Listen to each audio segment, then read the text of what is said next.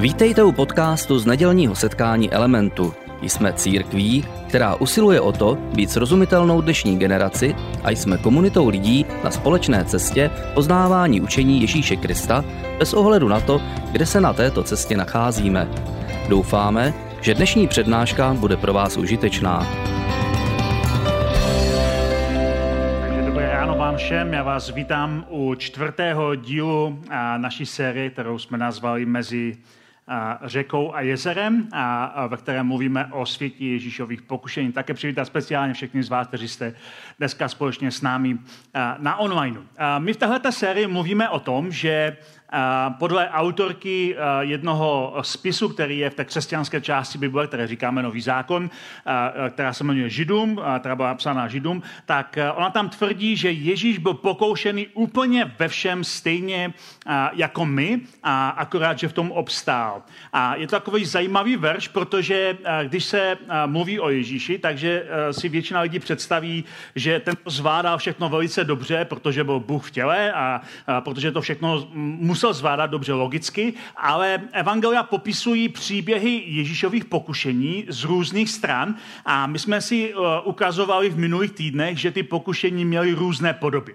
Když se řekne Ježíš a pokušení, většina lidí, kteří četli někdy Evangelia, tak si vzpomene, že tam je jeden takový konkrétní příběh, kdy Ježíš je pokoušený ďáblem. A myslím, že to bylo právě ono, že to byl ten moment, kdy Ježíš byl pokoušený a ten to jako zvládnul a od té doby už měl navždy pokoj, ale my jsme si ukazovali v těch minulých týdnech, že tomu tak není, že ty pokušení nebyly nikdy jednorázová událost, která se stala a Ježíš to vyřešil jednou provždy, ale že přichází přicházeli v různých formách skrze různé zdroje, skrze živly, skrze lidi, skrze ďábla, skrze prostě různé zdroje přicházely různé typy pokušení a, říkali jsme si, že jedna z velkých věcí, kterou se z toho Ježíšova příběhu můžeme naučit, je to, že ty pokušení vždycky se vracejí. V, tom, v tom příběhu napsáno, že ďábel se prostě, že čekal na další příležitost a my jsme si ukázali, že v Lukášově evangeliu, což je třetí evangelium v té křesťanské části Bible, je popsaný ten příběh Ježíše mezi dvěma takovýma zvláštníma milníkama jeho počátku jeho působení. Tím jedním milníkem byl jeho křest v řece Jordán a druhým milníkem bylo, když si vybral skupinu svých nejbližších spolupracovníků, které, které nazval apoštoly u jezera Genezaretu a mezi těmito dvěmi momenty, mezi tím milníkem u řeky Jordán a tím milníkem u toho jezera je popsáno pět různých příběhů, které všechny zahrnují nějaký typ pokušení. A my většinou v tom se soustředíme jenom na ten jeden typ, na to, co tam ďábel dělá, ale ve skutečnosti je tam mnohem víc druhů pokušení. A je to zajímavé pro nás, protože ty typy pokušení, se kterými tam Ježíš zápasí nebo které řeší, jsou přesně ty typy pokušení, se kterými zápasíme i my a to neustále. Ne, že jednou provždy to vyřešíme už se to nikdy nevrátí, ale říkali jsme si, že se to neustále vrací v různých podobách. Samozřejmě každá výhra na křižovatce pokušení nám dá sílu obstat na další křižovatce, ale zároveň to není žádná jistota, že se pokušení tohoto typu už nikdy do našeho života nevrátí. A my jsme si zatím naší sérii, my jsme teď ve čtvrtém dílu, tak zatím jsme mluvili o pokušení pouště jako nehostinného prostředí, a do kterého se čas od času všichni dostáváme. Každý z nás zažívá čas od času nějakou poušť, kdy se zdá, že se nedaří, kdy se zdá, že něco ztracíme. Může to být zdraví, může to být úspěch v práci, může to být rodina. Je to prostě určitá životní poušť a různí lidé prožívají tu poušť různě, ale poušť může být požehnáním, ale zároveň to velice těžké období pak jsme mluvili o právě těch pokušeních, které na Ježíše vytáhl ďábel a, a minulý týden jsme mluvili o pokušení popularity. A mluvili jsme o pokušení popularity jako o něčem, kdy si volíme, a, že budeme chtít být, chtít být oblíbení mezi svými lidmi a vyprávěli jsme si příběh, jak Ježíš byl na křižovatce a pokušení popularity, kdy si mohl vybrat začít budovat svůj vlastní kult, svoji vlastní popularitu a to by ale znamenalo, že jsou oblasti, o kterých kterých nebudeme mluvit. Protože pokud chceme být populární, tak jedna z věcí, kdy se, která se pro budování popularity nabízí, nebo nás to přímo nutí, je nemluvit o některých věcech, kde můžeme ztratit popularitu, ale naopak mluvit o věcech, kde popularitu můžeme získat. To znamená, často to dělají politici, kteří chtějí získat, vyhrát volby, získat hlasy a proto hrají na tu popularitu a to tím způsobem, od toho je i trošku to, jak mluvíme, že někdo je populistický, že zkrátka dobře hraje na tu kartu, aby si vypěstoval vypěstoval lepší obraz o sobě, než je a používá často karty proti někomu nebo pro něco. Jedna z těch karet třeba je karta nacionalismu a to byla přesně ta věc, se kterou Ježíš bojoval v tomhle konkrétním pokušení, kdy narušil nacionalismus svých vlastních posluchačů, kteří ho obdivovali do té míry, do té míry, že kvůli svému nacionalismu a svým rasovým předsudkům se rozhodli Ježíše okamžitě zabít. A my jsme si říkali, že to byl prostě neuvěřitelný příběh, protože to byli všechno Ježíšovi sousedé, kteří ho znali, kteří s ním vyrůstali, kteří věděli přesně, jaký je a přesto v, něm, v nich vskypěla žluč natolik, že se rozhodli, že Ježíše rovnou od A v popularitě my chceme být výjimeční a e, proto budujeme, budujeme ten obraz. A dneska budeme mluvit o pokušení, které navazovalo na tohleto pokušení popularity a budeme mluvit o pokušení, které, které bychom mohli nazvat pokušení slávy. Na první pohled a pokušení popularity a slávy vypadá podobně. Že kdo je populární, je slavný a tak dále, ale uvidíte, že to není to tež, protože popularita a sláva se budují jiným způsobem. U popularity my vlastně vytváříme vědomně svůj obraz. Když chceme být populární, tak se snažíme naladit se do barev nebo se vykreslit v nějakých barvách tak, aby nás někdo mohl obdivovat nebo nám závidět nebo nás následovat. Vytváříme lepší obraz o sobě, než doopravdy jsme. Třeba sociální sítě jsou založené na tomhle principu. Jsou založené na vědomé budování popularity. Pokud máte sociální sítě, tak víte, že sociální sítě jsou především proto, abyste ukazovali lepší stránku svého života než tu horší. Když například někam jedete a máte tam krásný výhled nebo máte tam krásné prostředí, tak si to vyfotíte, hezky ořežete to, co tam není hezké na, to, na tom obrázku, a trošku to přibarvíte nějakým filtrem, odbarvíte to, co není hezké, uděláte prostě tu fotku dokonalou a pak to vyvěsíte na sociální síť a všichni říkají, tam bych se chtěl taky podívat. Pak tam třeba jednoho dne podívají a říkají, to není zase tak úplně úžasné, ale to je trochu uh, uh, přednáška o něčem jiném, ale zkrátka vybarvujeme život ve lepších barvách.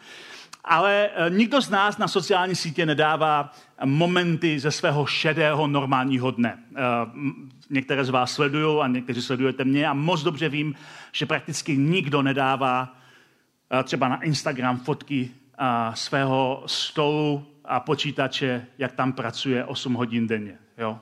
Nebo svého zubařského křesla, kde vrtá zuby, nebo, nebo prostě laboratoře, kde míchá nějaké léky. Nikdo toho nedělá. Nikdo nedává fotky toho běžného dne. Ale když máte pauzu v tom běžném dni a jdete na dobrou kávu a ten barista vám udělá krásnou pěnu, to vyfotíte a ještě odbarvíte, aby to vypadalo skvěle. Takže to vypadá, že celé dny v práci jenom pijete kafe a máte krásný čas.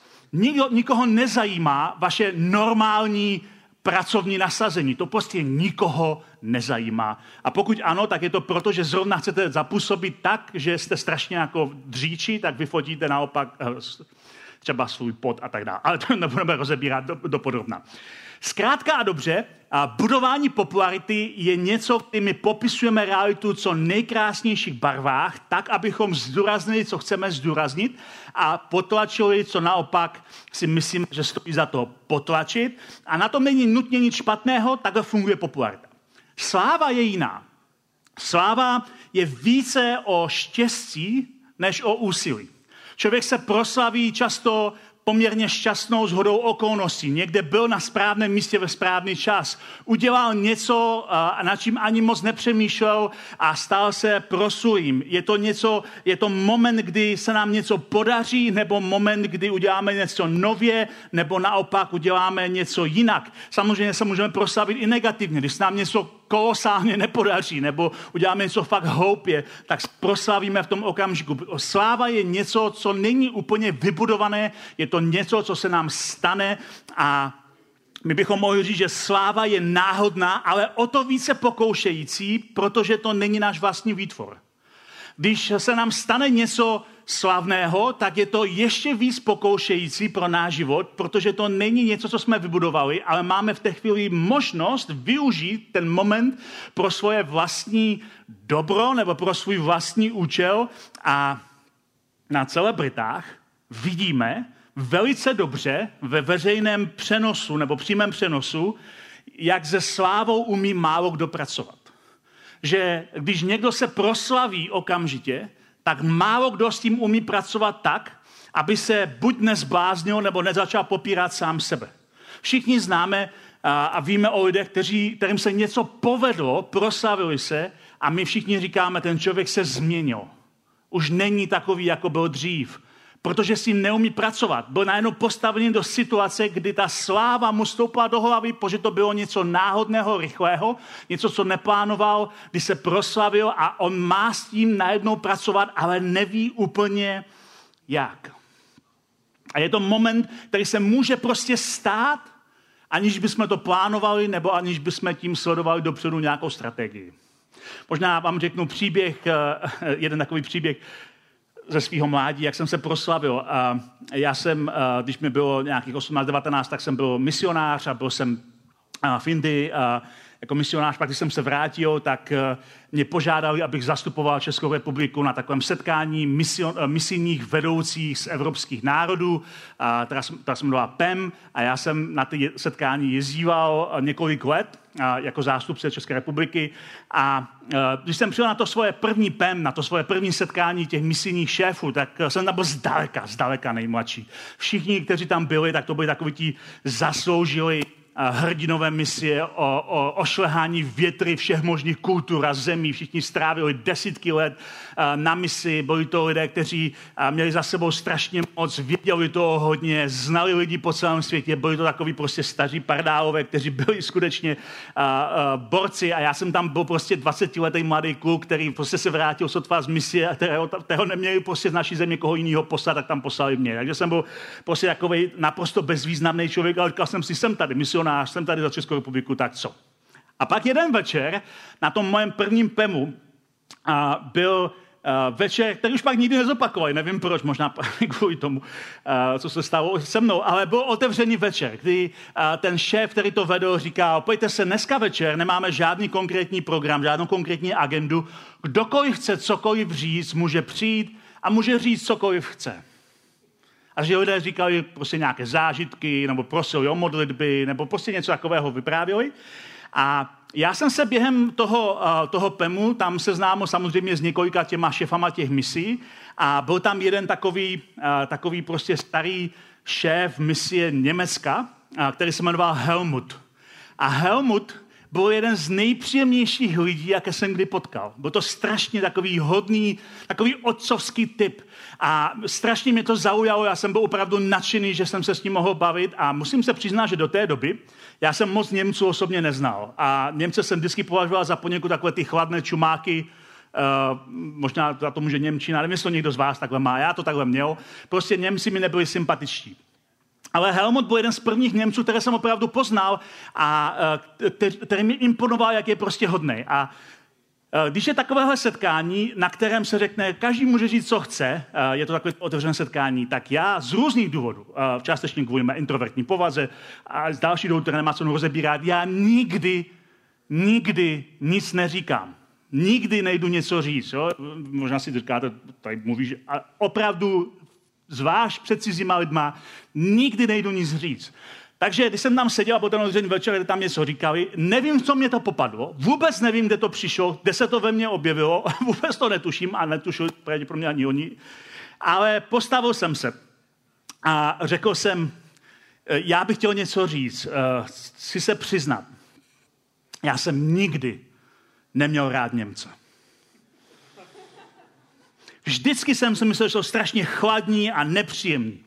A tam bylo pár Němců, že, takže všichni tak jako koukali, že, jako, co, co, co tak, toho, na to nebyl nikdo připravený. Říkám, já opravdu jsem nikdy neměl rád Němce. Ale pak jsem potkal tady Helmuta. A on, byl ta, on je tak hodný a tak skvělý, že mi otevřel oči, že mám vlastně předsudky. A takže bych chtěl poprosit Helmuta, jestli by mi mohl za všechny Němce odpustit. Myslím, že Helmutovi ze mě zaskočilo, protože to nikdo nečekal. A, uh, a říkal, samozřejmě, samozřejmě. A bylo to, bylo to strašně vtipný dneska, když na to vzpomenu, ale uh, asi jsem nebyl sám. Protože když jsem si sednul, tak vstal nějaký jiný šéf, říká, já taky mám předsudky vůči tomuhle národu.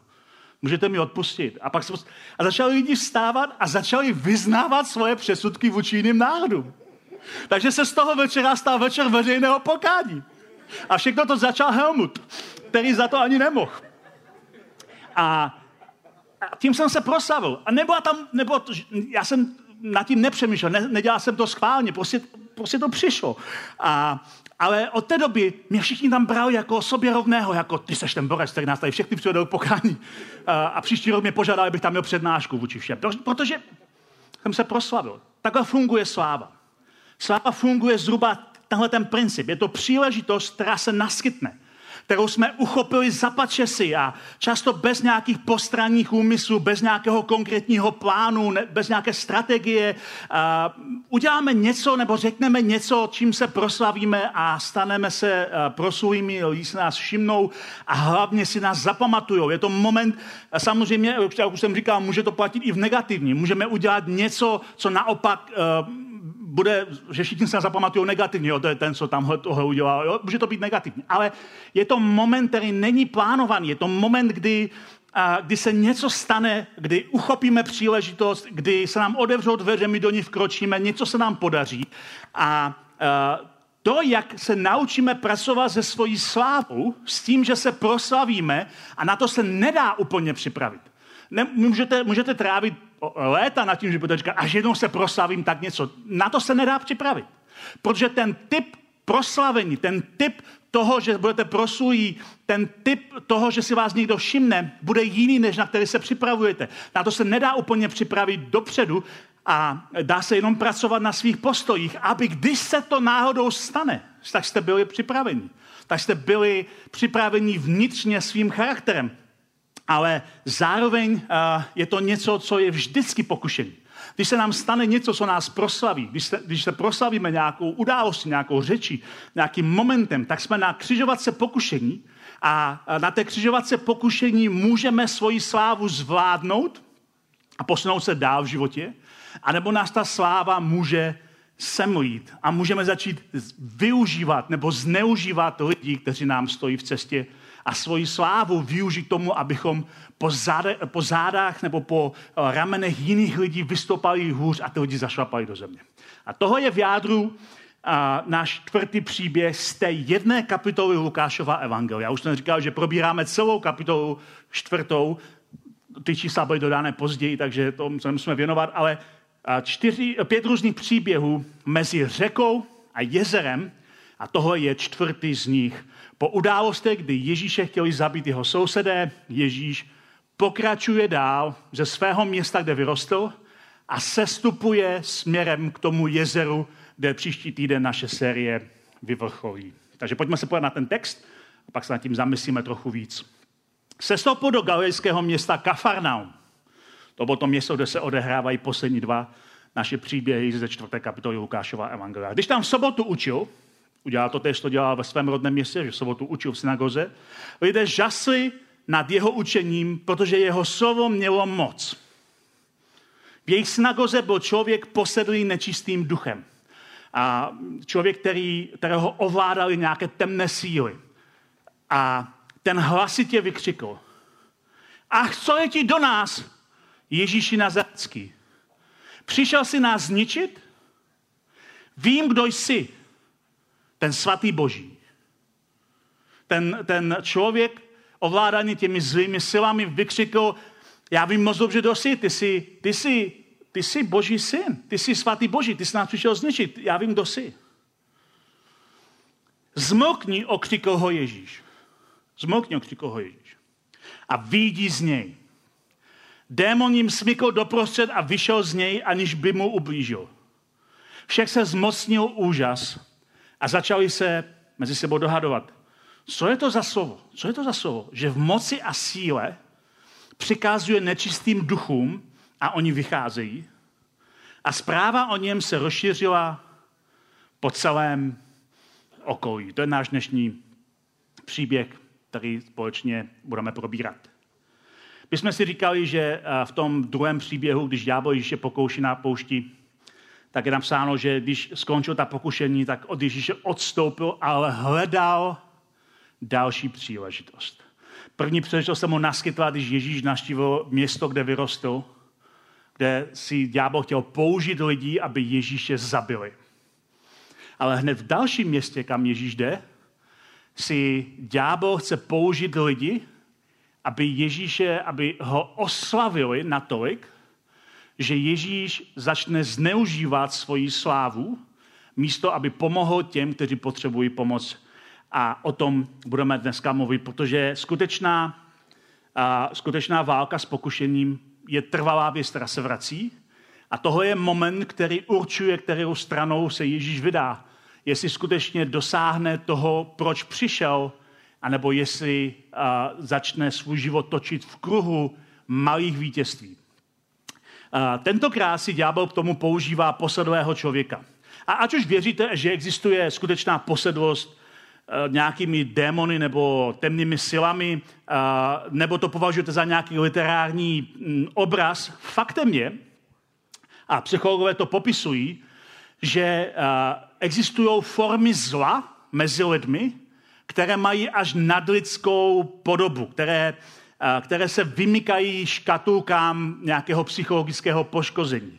Vysvětluje to, proč někdy lidé jsou, naslouchají lžím o své vlastní identitě nebo o, o jiných národech, proč jsou schopní věcí, které, na které když se sami podívají později, tak řeknou, to, jak, jsem to, jak jsem to mohl udělat. Jak to, že jsem mohl být součástí třeba nějakého genocidního režimu nebo nějakého jiného režimu, který, který ničil lidi. Jak jsem mohl toho udělat? Já přece jsem jiný, ale jsou nějaké prvky zla, nějaké síly zla, které skutečně ovládají lidi. Uh, myslím, že tady zmínil minulý týden, nebo před minutý, když jsme mluvili o ďáblu uh, amerického psychologa Scotta Pecka, který uh, už v 70. a 80. letech napsal na to téma knihu, uh, ve které říkal, že se ve své praxi setká s lidmi, kteří eh, byli jakoby zajatí lží, která neměla původ v nich samých ani v tom, co slyšeli ve fyzickém světě, jako by to byla nějaká nadlidská lež, která je držela prostě v moci zla a, on, to, on to nazval prostě nějakými temnými silami nebo prostě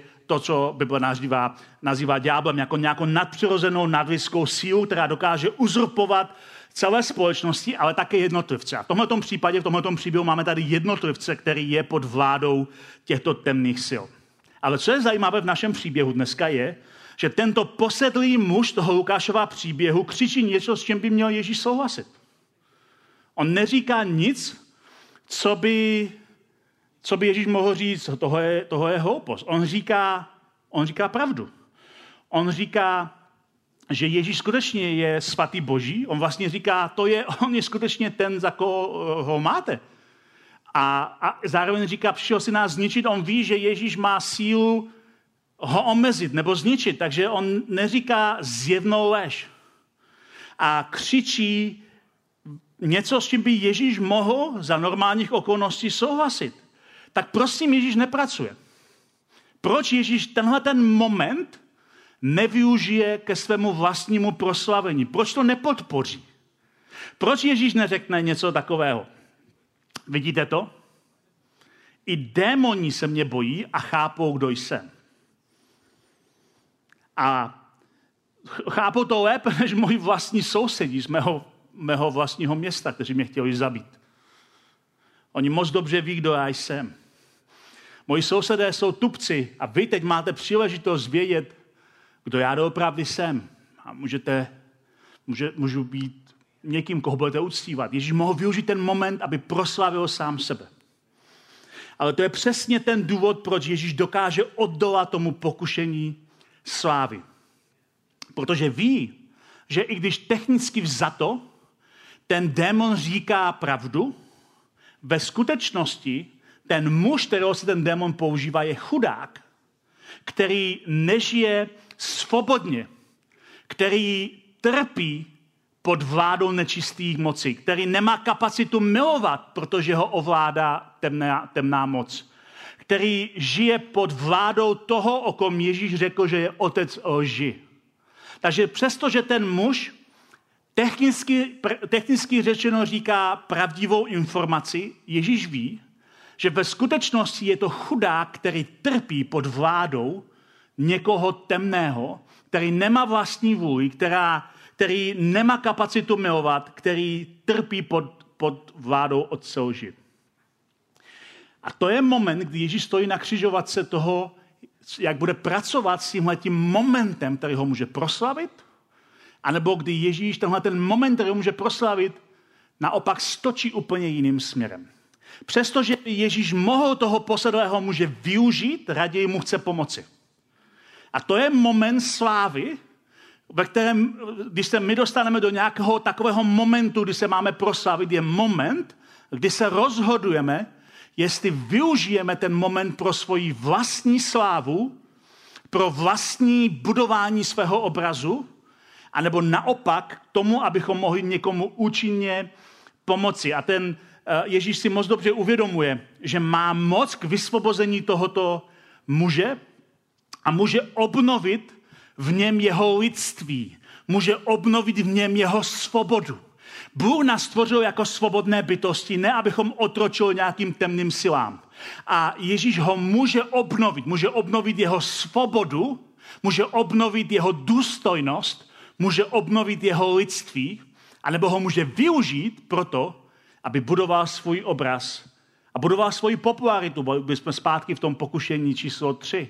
Ježíš to může se rozhodnout a vysvobození pro Ježíše je jedno z hlavních témat, a o kterém Ježíš mluví. Ježíš mluví o vysvobození a později první křesťané, když mluví zpátky o Ježíši, tak mluví o něm, že to byla jeho, jeho, jeho jedna z největších, a, jeho z největších úkolů nebo vášní pomoc lidem, kteří trpí pod nadvládou někoho, aby byli vnitřně svobodní, aby je osvobodil.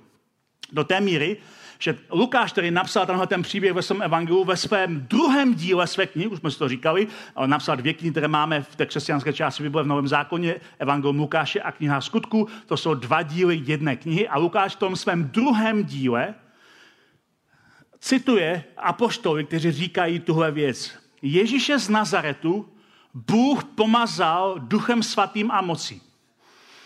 Bůh ho pomazal svojí přítomností. Kamkoliv přišel, konal dobro a uzdravoval všechny soužené od ďábla, protože Bůh byl s ním. Osvobozoval všechny soužené od ďábla, protože Bůh byl s ním. Kamkoliv Ježíš přišel, konal dobro. Nevyužíval lidí, kteří jsou sami trápení pod temnými silami ke své vlastní slávě. Ale kamkoliv přišel, konal dobro. Kamkoliv přišel, tak osvobozoval ty, kteří trpí, kteří jsou soužení pod temnými silami, protože Bůh byl s ním. Takže když se podíváme zpátky do toho momentu, kdy Ježíš tam stojí v, v, v, tom, v té synagoze ve městě Kafarnaum a je tam ten posedlý muž, Ježíš ví, že Bůh je s ním. Ježíš ví, že Bůh byl s ním na poušti, že Bůh byl s ním i uprostřed pokušení s ďáblem, že Bůh byl s ním, když se ho sousedi chtěli uh, uh, zbavit. Ježíš ví, že Bůh je s ním i v tomto momentu. Ježíš ví, že Bůh je s ním a právě proto, že je s ním, tak on má autoritu, má povolání, má moc, má zodpovědnost osvobodit ty, kteří trpí posloužením ďábla. Když eh, ve svém, ve svém městě, kde vyrostl, eh, četl té synagoze jenom o týden předtím prohlášení, řekl, já jedno z věcí, proč jsem přišel, je, abych vysvobodil zajaté. A teď tady má příležitost. Může využít ten moment toho, kdy ten muž o něm říká pod tíhou temných sil něco slavného, aby budoval svůj kult, nebo může osvobodit toho muže. Je to, je to moment, kdy Ježíš, Ježíš využije ten moment, kdy se má proslavit tomu, aby pomohl někomu jinému, aby udělal dobro, protože ví, že Bůh je s ním a ví, že Bůh je, že božím primárním zájmem je svoboda. Je svoboda. Abychom nikdy už nikomu neotročili. Je to svoboda, abychom byli svobodní od všeho, co nás zotročuje od moci ďábla, od našeho vlastního hříchu, od věcí, které nás dělají slabým. Ježíš nás chce osvobodit a chce nám dát něco nového. Chce nám dát nový start. Chce nám odevřít nové dveře. Chce nás poslat do lepší budoucnosti. To je ten moment, kdy Ježíš využije ten moment proslavení k tomu, aby pomohl někomu jinému. A na světě máme spoustu lidí, kteří tenhle princip chápou. Někteří instinktivně, jenom proto, že mají takovou výchovu, někdo proto, že eh, ho k tomu někdo vedl, někdo proto, že následuje příklad někoho jako Ježíš Kristus. Jsou lidé, kteří, eh, kteří instinktivně ví, že moment, kdy se proslaví, není pro jejich vlastní užitek, ale proto, aby konali dobro, kamkoliv přijdou. A jsou na světě celebrity, které tohle chápou. Jsou na světě celebrity, které to nechápou. Sledujeme celebrity, eh, které, které nechápou, že sláva je jenom moment, který můžou využít. A máme celebrity, které naopak svoji slávu dokáží transformovat něčemu velkému. Mnozí z vás víte, že jsem členem fanklubu YouTube a pamatuju si, jak jednou jsem četl rozhovor se zpěvákem YouTube Bonem, který, který hlavně před 20 lety se velice hluboce pustil do různých charitativních projektů, projektů odpuštění dluhu chudým zemím a projekt Jubilee 2000, kde bylo zapojeno spousta významných lidí. Zapojil se do, do tlaku na, na vlády západního světa, aby pomohli distribuovat léky na malárii a na AIDS a pomohli chudým zemím, aby zvládali svoje zdravotní potíže a, a spoustu, spoustu prostě takovýchhle projektů, ve kterých využil slávu, kterou měl, svoji popularitu, to, že byl známý, to, že o něm všichni věděli k tomu, aby tlačil, kam to šlo, aby lidem pomohl. A, a oni, oni se optali, proč, proč, proč má tuhle tu vnitřní motivaci. Co je jeho vnitřní motivace? Spousta celebrit dělá charitu a udělá nějaký koncert nebo udělá jednu věc a jde od toho. Ale on do toho položil několik let svého života, kdy intenzivně cestoval, vzal prostě třeba ministra zahraničí Spojených států a cestoval s ním po Africe, aby na vlastní oči viděl lidi, jako mírají na AIDS a na malárii, aby ho přesvědčil a dají víc peněz na léky. Dělal prostě spoustu věcí, kdy skutečně to nebylo jenom jednorázová událost a tak se na to ptali, co je jeho vnitřní motivace a tohle na to odpověděl. Vždycky se škubnu, říká, když mě někdo nazve celebritou. Rozumím absurditě bohaté rokové hvězdy stojící vedle zranitelného dítěte. Celebrita je pro mě měna, kterou mám k dispozici, abych přinesl změnu. A on mnohokrát vyprávěl o momentě, když byl si ještě, ještě menší celebrita, byl, byl mladý, vzal svoji manželku a jeli, jeli na, na několik měsíců pomáhat do uprchlického tábora do Etiopie. Tam se zrodila ta píseň uh, uh, Where the Streets Have No Name, je nejznámější píseň o, o, o městě, která nemá žádné názvy ulic, tomhle tomu uprchlickém táboru. A pro něho byl velice zlomový moment, kdy jeden rodič k němu přišel a, a podal mu svoje dítě a řekl, vem si moje dítě, protože bude mít šanci přežít, když, bude, když ho odvezeš pryč z téhle mizérie.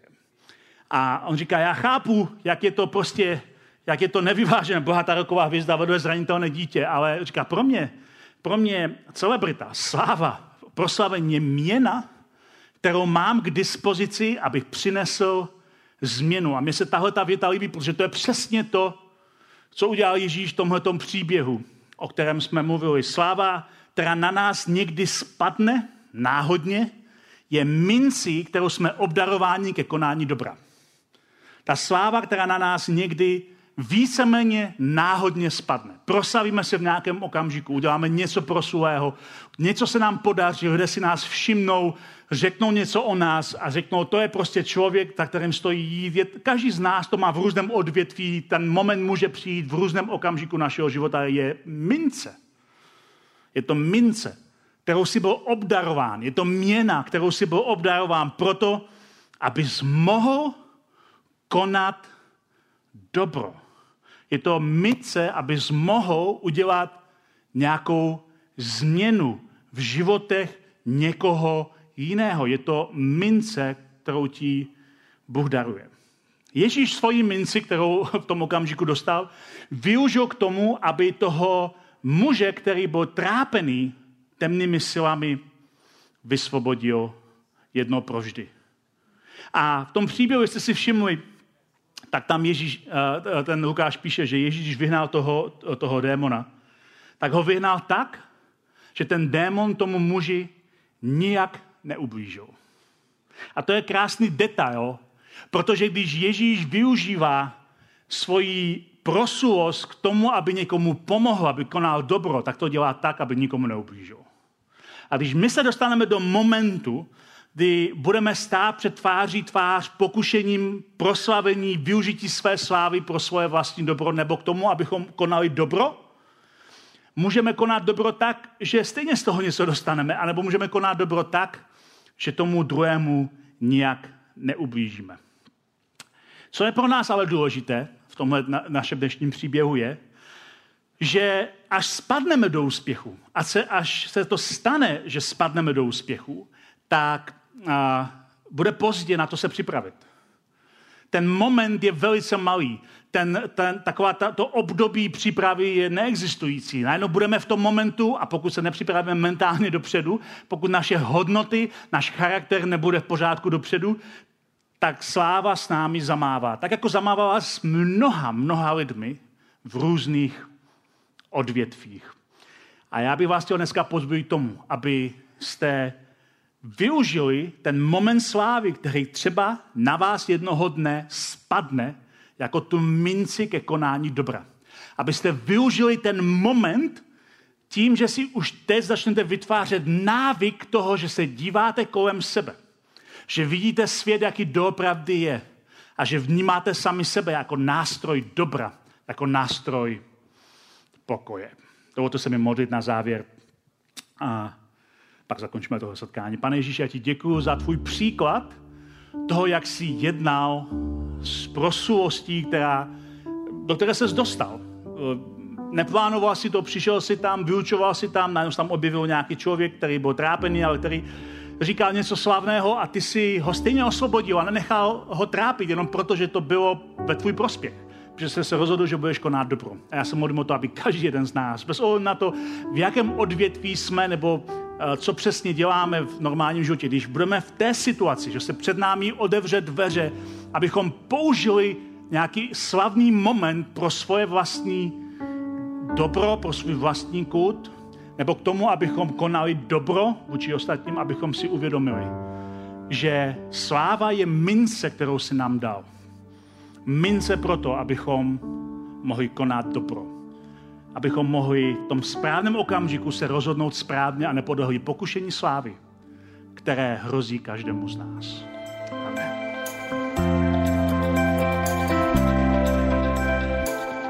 Děkujeme za poslech přednášky z nedělního setkání Elementu. Budeme rádi, když nás navštívíte také naživo, a to každou neděli od 10 hodin ráno v kině Biocentrál Hradci Králové. Být na místě přináší větší zážitek, výbornou hudbu a přátelskou atmosféru. Více informací o našich aktivitách najdete na webu element.cx nebo na Facebooku Element Hradec. Těšíme se na vás.